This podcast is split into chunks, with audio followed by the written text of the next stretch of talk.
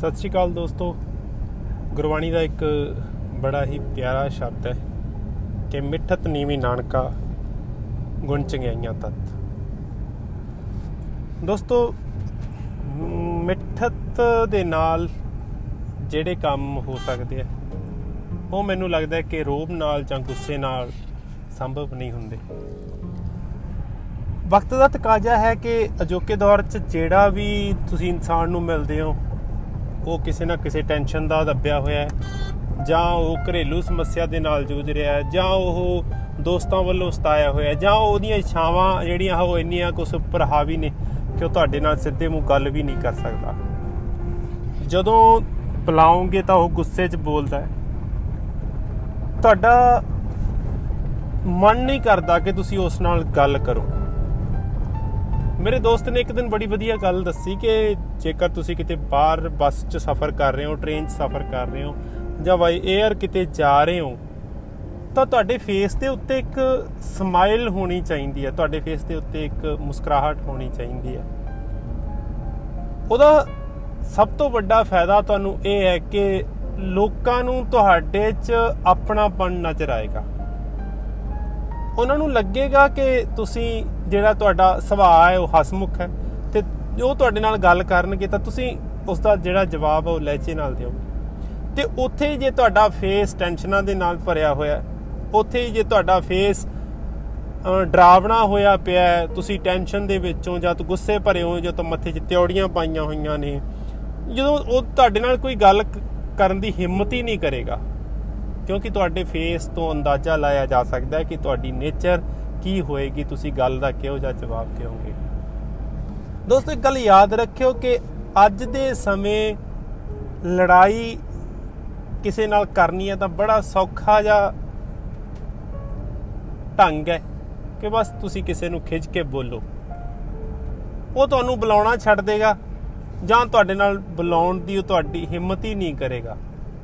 ਤੇ ਉਸ ਦੇ ਉਲਟ ਜੇਕਰ ਤੁਸੀਂ ਮਿੱਠਤ ਤੁਹਾਡੇ ਅੰਦਰ ਹੈ, ਤੁਹਾਡੇ ਅੰਦਰ ਇੱਕ ਸਾਦਾ ਇਨਸਾਨ ਹੈ, ਜਿਹੜਾ ਸਾਰਿਆਂ ਨਾਲ ਹੱਸ ਕੇ ਗੱਲ ਕਰ ਸਕਦਾ ਹੈ, ਜਿਹੜਾ ਸਾਰਿਆਂ ਨਾਲ ਹੱਸਦਾ ਹੋਇਆ, ਮੁਸਕਰਾਉਂਦਾ ਹੋਇਆ ਹਰ ਗੱਲ ਦਾ ਜਵਾਬ ਦੇ ਸਕਦਾ ਹੈ। ਮਿੱਠਤ ਨੀਵੀਂ ਨਾਨਕਾ ਗੁਣ ਚੰਗਿਆਈਆਂ ਤਤ, ਜਿਹੜੀ ਮਿੱਠਤ ਹੈ, ਉਹ ਤੁਹਾਡਾ ਸਭ ਤੋਂ ਵੱਡਾ ਗੁਣ ਹੈ। ਲੱਖਾਂ ਔਗਣ ਹੋਣ ਜੇ ਤੁਹਾਡੇ ਬੋਲ ਦੇ ਵਿੱਚ ਮਿਠਾਸ ਹੈ ਤਾਂ ਤੁਸੀਂ ਦੁਨੀਆ ਨੂੰ ਆਪਣਾ ਬਣਾ ਸਕਦੇ ਹੋ। ਤੇ ਉਹ ਜਿਹੜੀ ਮਿਠਾਸ ਹੈ ਅੱਜ ਦੇ ਸਮੇਂ ਨਜ਼ਰ ਨਹੀਂ ਆਉਂਦੀ। ਕਿਸੇ ਨੂੰ ਦੋ ਵਾਰ ਗੱਲ ਦੁਬਾਰਾ ਰਿਪੀਟ ਕਰਕੇ ਪੁੱਛ ਲਓ, ਅਗਲਾ ਖਿਜਿਆ ਹੋਇਆ ਬੋਲਦਾ। ਘਰ ਦੇ ਵਿੱਚ ਬੱਚਿਆਂ ਨਾਲ ਖਿੱਚ ਕੇ ਬੋਲਦੇ ਆ, ਮਾਂ-ਬਾਪ ਨਾਲ ਖਿੱਚ ਕੇ ਬੋਲਦੇ ਆ। ਜਿੱਥੇ ਜੌਬ ਕਰ ਰਹੇ ਆ, ਉੱਥੇ ਆਪਣੇ ਸੰਗੀ ਸਾਥੀ ਨੇ ਉਹਨਾਂ ਨਾਲ ਖਿੱਚ ਕੇ ਬੋਲਦੇ ਆ। ਤਾਂ ਤੁਹਾਡੇ ਉੱਤੇ ਉਹ ਠੱਪਾ ਲੱਗ ਜਾਂਦਾ ਕਿ ਇਹ ਇਨਸਾਨ ਹੈ ਜਿਹੜਾ ਉਹ ਗੱਲ ਕਰਨ ਦੇ ਲਾਇਕ ਨਹੀਂ ਹੈ। ਮੇਰਾ ਦੋਸਤ ਕੈਨੇਡਾ ਤੋਂ ਪਿੱਛੇ ਜੇ ਆਇਆ, ਮੇਰੇ ਨਾਲ ਗੱਲ ਕਰਨੀ ਸ਼ੁਰੂ ਕੀਤੀ। ਕਹਿੰਦਾ ਕਿ ਜਿਹੜੇ ਮੈਂ ਕੰਪਨੀ ਦੇ ਵਿੱਚ ਜੌਬ ਕਰ ਰਿਹਾ, Amazon ਦੇ ਵਿੱਚ ਉਹ ਜੌਬ ਕਰ ਰਿਹਾ ਸੀ। ਤਾਂ ਉੱਥੇ ਕਹਿੰਦਾ ਮੈਨੂੰ ਜੌਬ ਛੱਡੀ ਨੂੰ 3 ਮਹੀਨੇ ਹੋ ਗਏ, ਪਰ ਅੱਜ ਵੀ ਉੱਥੇ ਸਕਰੀਨ ਦੇ ਉੱਤੇ ਮੇਰਾ ਨਾਂ ਜਿਹੜਾ ਹੈਗਾ ਉਹ ਚੱਲਦਾ ਹੈ ਕਿ ਮਿਸ ਯੂ ਪਰਮਨ ਪਰਮਨ ਸਿੱਧੂ ਦਾ ਨਾਮ ਹੈ ਕਿ ਮਿਸ ਯੂ ਪਰਮਨ ਕਿਉਂ ਕਿਉਂ ਮਿਸ ਕਰ ਰਹੇ ਨੇ 3 ਮਹੀਨਿਆਂ ਬਾਅਦ ਵੀ ਉਸ ਇਨਸਾਨ ਨੂੰ? ਉਸ ਦੀ ਇੱਕੋ ਇੱਕ ਕੁਆਲਿਟੀ ਉਸ ਦਾ ਹਸਮੁਖ ਚਿਹਰਾ। ਸਾਰਿਆਂ ਨੂੰ ਬੁਲਾਉਣਾ, ਸਾਰਿਆਂ ਨਾਲ ਗੱਲ ਕਰਨੀ, ਸਾਰਿਆਂ ਨਾਲ ਬੜੇ ਲਹਿਜੇ 'ਚ, ਬੜੀ ਮਿਠਾਸ ਦੇ ਨਾਲ ਗੱਲ ਕਰਨੀ। ਉਹੀ ਇੱਕ ਕਾਰਨ ਹੈ ਕਿ ਉਹ 3 ਮਹੀਨਿਆਂ ਬਾਅਦ ਵੀ ਇੰਨੀ ਵੱਡੀ ਕੰਪਨੀ ਹੈ ਜਿੱਥੇ ਹਜ਼ਾਰਾਂ ਲੋਕ ਆਉਂਦੇ ਨੇ ਜੌਬ ਹਜ਼ਾਰਾਂ ਛੱਡ ਕੇ ਚਲੇ ਜਾਂਦੇ ਨੇ, ਉੱਥੇ ਉਹਨੂੰ ਮਿਸ ਕੀਤਾ ਜਾ ਰਿਹਾ। ਤਾਂ ਦੋਸਤੋ, ਇੱਕ ਗੱਲ ਜਿਹੜੀ ਤੁਹਾਡੇ ਨਾਲ ਸ਼ੇਅਰ ਕਰਨੀ ਸੀ, ਇਹ ਗੱਲ ਯਾਦ ਰੱਖਿਓ ਕਿ ਟੈਨਸ਼ਨਾਂ ਸਭ ਨੂੰ ਨੇ, ਸਭ ਕੋਲੇ ਕੰਮ ਨੇ, ਸਭ ਦੀਆਂ ਇੱਛਾਵਾਂ ਨੇ, ਸਭ ਦੇ ਘਰ ਹੀ ਕੋਈ ਨਾ ਕੋਈ ਸਮੱਸਿਆ, ਕਿਸੇ ਨੂੰ ਬਿਮਾਰੀ ਦੀ ਸਮੱਸਿਆ, ਕਿਸੇ ਨੂੰ ਕਿਸੇ ਤਰੀਕੇ ਦੀ ਸਮੱਸਿਆ। ਜੇ ਤੁਸੀਂ ਕਹੋ ਕਿ ਸਾਰੀਆਂ ਸਮੱਸਿਆਵਾਂ ਮੈਨੂੰ ਹੀ ਨੇ, ਤਾਂ ਇਹ ਤੁਹਾਡਾ ਵਹਿਮ ਹੈ। ਇਸ ਵਹਿਮ ਚੋਂ ਬਾਹਰ ਨਿਕਲਣ ਦੀ ਕੋਸ਼ਿਸ਼ ਕਰਨੀ ਆ। ਸਭ ਨੂੰ ਟੈਨਸ਼ਨਾਂ ਨੇ ਦੁਨੀਆ 'ਚ। ਹਰ ਇਨਸਾਨ ਆਪਣੇ ਆਪਣੇ ਤਰੀਕੇ ਨਾਲ ਦੁਖੀ ਹੈ। ਪਰ ਤੁਹਾਡਾ ਚਿਹਰਾ, ਤੁਹਾਡੀ ਮਿੱਠਤ, ਤੁਹਾਡੀ ਮਿਠਾਸ, ਤੁਹਾਡੀ ਬੋਲੀ ਦੀ ਮਿਠਾਸ ਤੁਹਾਨੂੰ ਇੱਕ ਚੰਗਾ ਇਨਸਾਨ ਸਾਬਤ ਕਰਦੀ ਹੈ। ਲੋਕ ਤੁਹਾਡੇ ਵੱਲ ਖਿੱਚਦੇ ਆਉਣਗੇ।